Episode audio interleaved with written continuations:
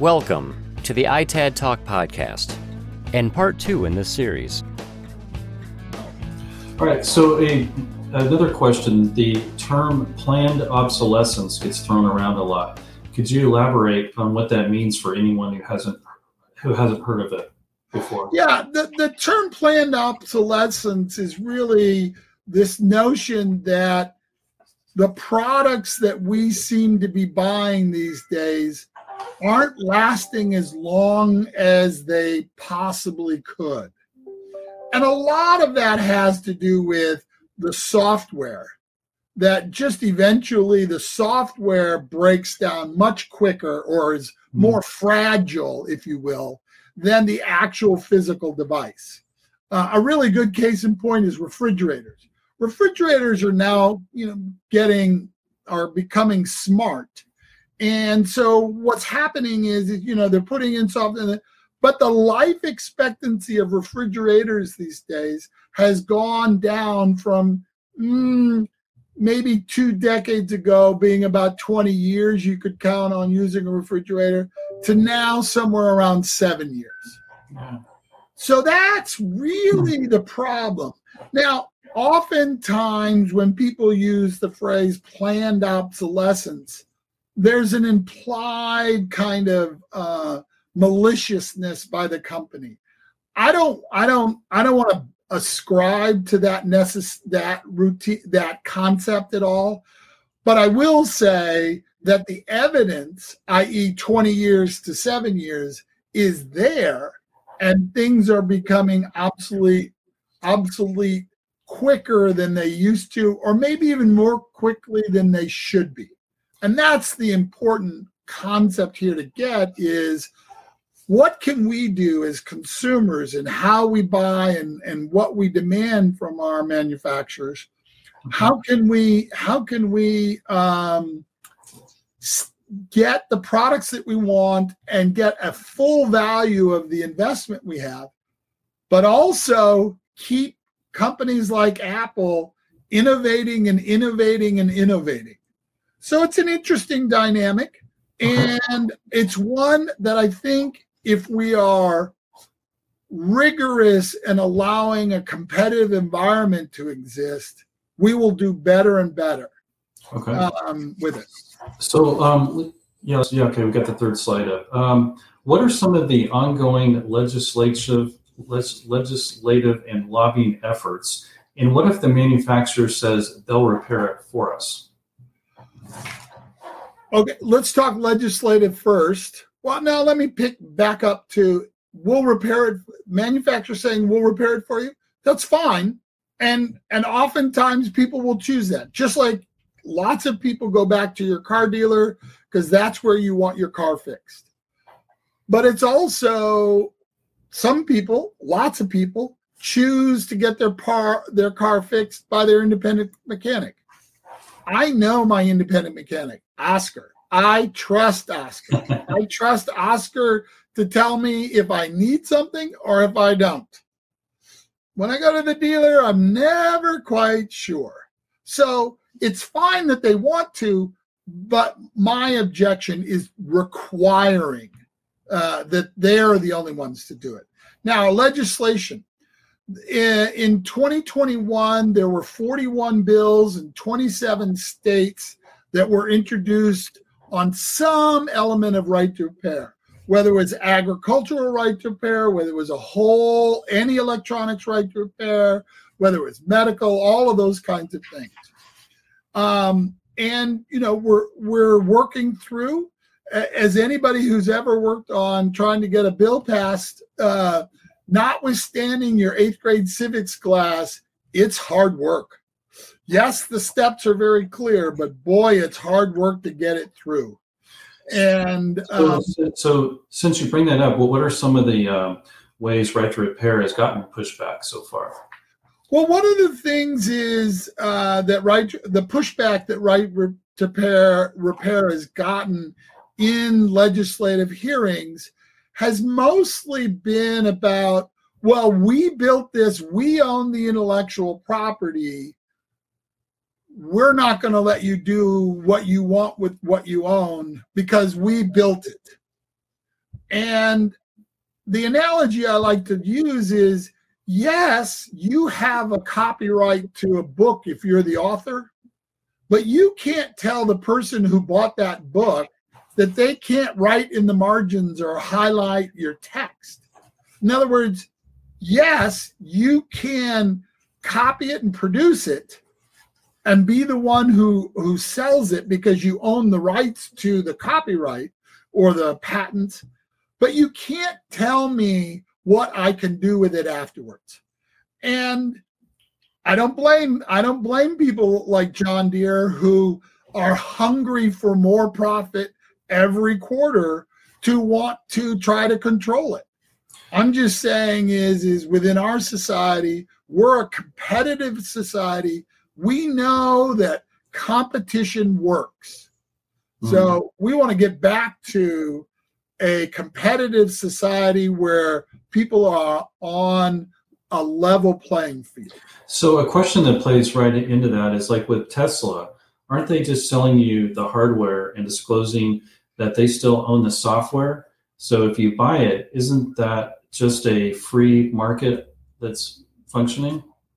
Well, interestingly enough, yes, they they own the rights to the software, but you have a license to use it. Okay. And so as long as you are using it, that's fine. Um, but for them to say how you can use it, how it can drive your car, and the functionality of the car, that's a different story. And then we get into the whole issue of subscription versus perpetual license and and it gets really murky in there. And again, I'm going to come back to is I want to be able to make a choice. I don't want to say that I want to exclude any of those possibilities. I just want to include the possibility that I can make my own decision and I'm not subject to what they're doing. Okay, and then what are some of the biggest wins that the movement has gotten thus far? oh my gosh, uh, I think it's two weeks ago now, Apple, which had been fighting vigorously in all of the state legislatures and hiring lobbyists everywhere we went, uh, they did, they announced a 180 degree turnaround. And in January, they're going to start a self repair program where you can order your own parts. And if you want, you can repair your own Apple phone with your own with um, with genuine Apple parts. Wow. And, and in my mind, that's the perfect that's a perfect solution. Now, frankly, we're going to have to see how the implementation of the program goes. My suspicion is is we're going to have to nudge them a little bit further down the road and and kind of have them open up on that. But you've seen recently Dell has just made an announcement. Microsoft has just made a self repair announcement. There's going to be many, many more technology companies that are going to jump on this bandwagon because, quite frankly, um, it's a competitive advantage right now to say, hey, wait a minute, let's. Uh, I've got a great product, and I want my my customers to be able to get a full value from what they invested in that in that product of mine. Okay, so what is the story with uh, France repairability score? So one of the things that France is trying to do with their repairability score is let you know at the time of purchase um, uh, how repairable that device is. You'll remember earlier on I talked about don't buy it if it's if you can't buy it used or if it can't be repaired. So that's kind of the idea here. And they worked very closely with our friends at iFixit, and they developed a set of metrics. And so you get a score from one to 10 on how fixable it is. Now, there are some devices uh, that have a very low score, a one. And there are some devices that have a very high score of like eight or nine. Um, so, as a consumer, if you're thinking, boy, I'm really going to want to um, keep this for a long time. And I want to make sure that I, if like a battery goes out, batteries are typically uh, in your cell phones, batteries are typically good for a thousand cycles. So that's about three years. So I, being as cheap as I am, wa- used my last cell phone for five years. So I had to get a battery replacement. And that was, it worked out well for me. And I, I know how to do it and all those kind of things. Um, so that was, that was good. Also too is, is I, when, when I get a new uh, cell phone, I hate the process of transferring the data, losing some of your passwords, getting the applications that didn't make it over, the new ones versus the old ones, making sure all the data. I mean, it's just like, oh my God, it's a nightmare. Yeah. Yeah, I had the same thing when I got the new uh, 13. A lot of the passwords didn't transfer over, and you had to go in and reset all that. So it's it's a, a tedious process. Yeah. Um, so, what did Australia do that's made them notable for the movement? Well, two things. Number one, when when Apple's Error 53 came up, they and their consumer agency investigated it and found that Apple had violated their consumer laws and fined them. So it was a rigorous uh, investigation that ended up in uh, resulting in a fine and also re- Apple then requiring to take away that error 53. The other thing that that Australia has done, which is absolutely brilliant, is their productivity commission is equivalent to our federal trade commission here and they've written a massive report on the concept of right to repair in all different kinds of areas and and, and they've really nailed it and, and gone into real detail as to why it's important individual owners of individual products should have the right to repair Okay. So our next question, which goes with slide number four, uh, consumer electronics gets a, a, lot of the focus for right to repair, but could you explain a bit about the agricultural right to repair? Sure. And by the way, agriculture is really close to my heart. Uh, get, my grandfather, who who worked at a place, uh, as we used to say in the family, where they used a lot of green paint, whereas my dad worked in a place where they used a lot of red paint, meaning International Harvester. Um, so you know very close to my heart both of them very successful engineers in their in their careers um, but what's happened in the last 15 10 15 years tractors have become or the implements uh, of farm equipment have become computerized and it's almost i think you could almost say there's no food unless you have the data Mm. Very interesting how that transformation has happened. And you see, you see it in a couple of interesting ways. So one of the really interesting things that's starting to happen now is, is that used old used farm equipment is selling for exceedingly high prices. I remember a, a friend of mine was talking this uh, this past weekend about his his dad who bought a tractor that's now about 25 years old. He bought it for a thousand dollars used. He recently got an offer for that same tractor for twenty-five thousand dollars. Really? Yeah. The, the the market is insane right now. Hmm.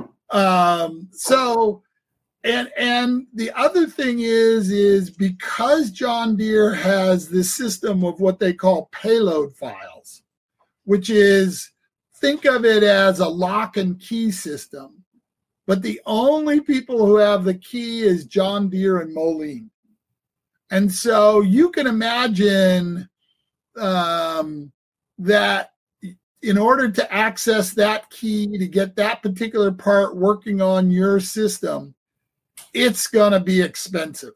So, so a question that probably will go go along with what you're about to say is, what does this mean for the individual farmers and how much of a challenge does this represent for them? Well, uh, uh, about 90, over 90% of farmers uh, or, farm land that is farmed in the US is done in a family farm environment.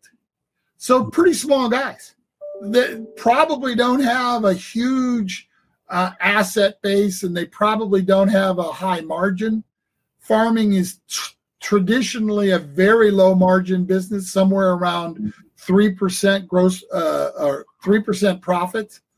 Um, so anything that you're taking away from them is a big issue. Also, too, is agriculture has very tight windows for planting, harvesting, and any of the other um, procedures that need to be done to the field. And if you're down for one or two days or three days or maybe even longer, that can have a serious impact on your bringing in the harvest uh, that time. And and and farmers are and ranchers, they're a pretty tough bunch, but boy, don't mess with their harvester planning. Thanks again for tuning in, and don't forget to subscribe anywhere you listen.